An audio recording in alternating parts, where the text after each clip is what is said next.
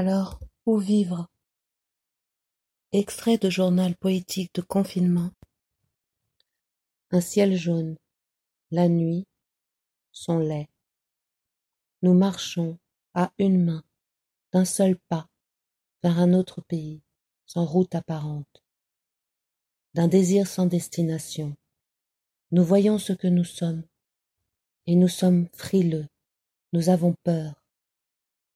Mais nous marcherons encore demain, sans lit où dormir, avec cependant toujours un rêve en tête.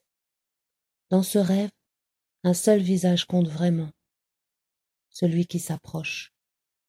Nous voyageons avec ce que nous sommes, mais depuis l'origine, nous ne savons pas ce que nous sommes.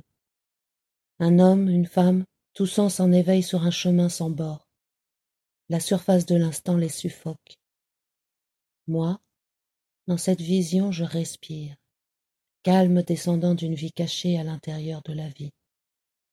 Nous marchons vers une musique brillante, une ville dans la nuit, un paysage où j'use des mots aveugles, paysage où j'entends que quelqu'un me questionne.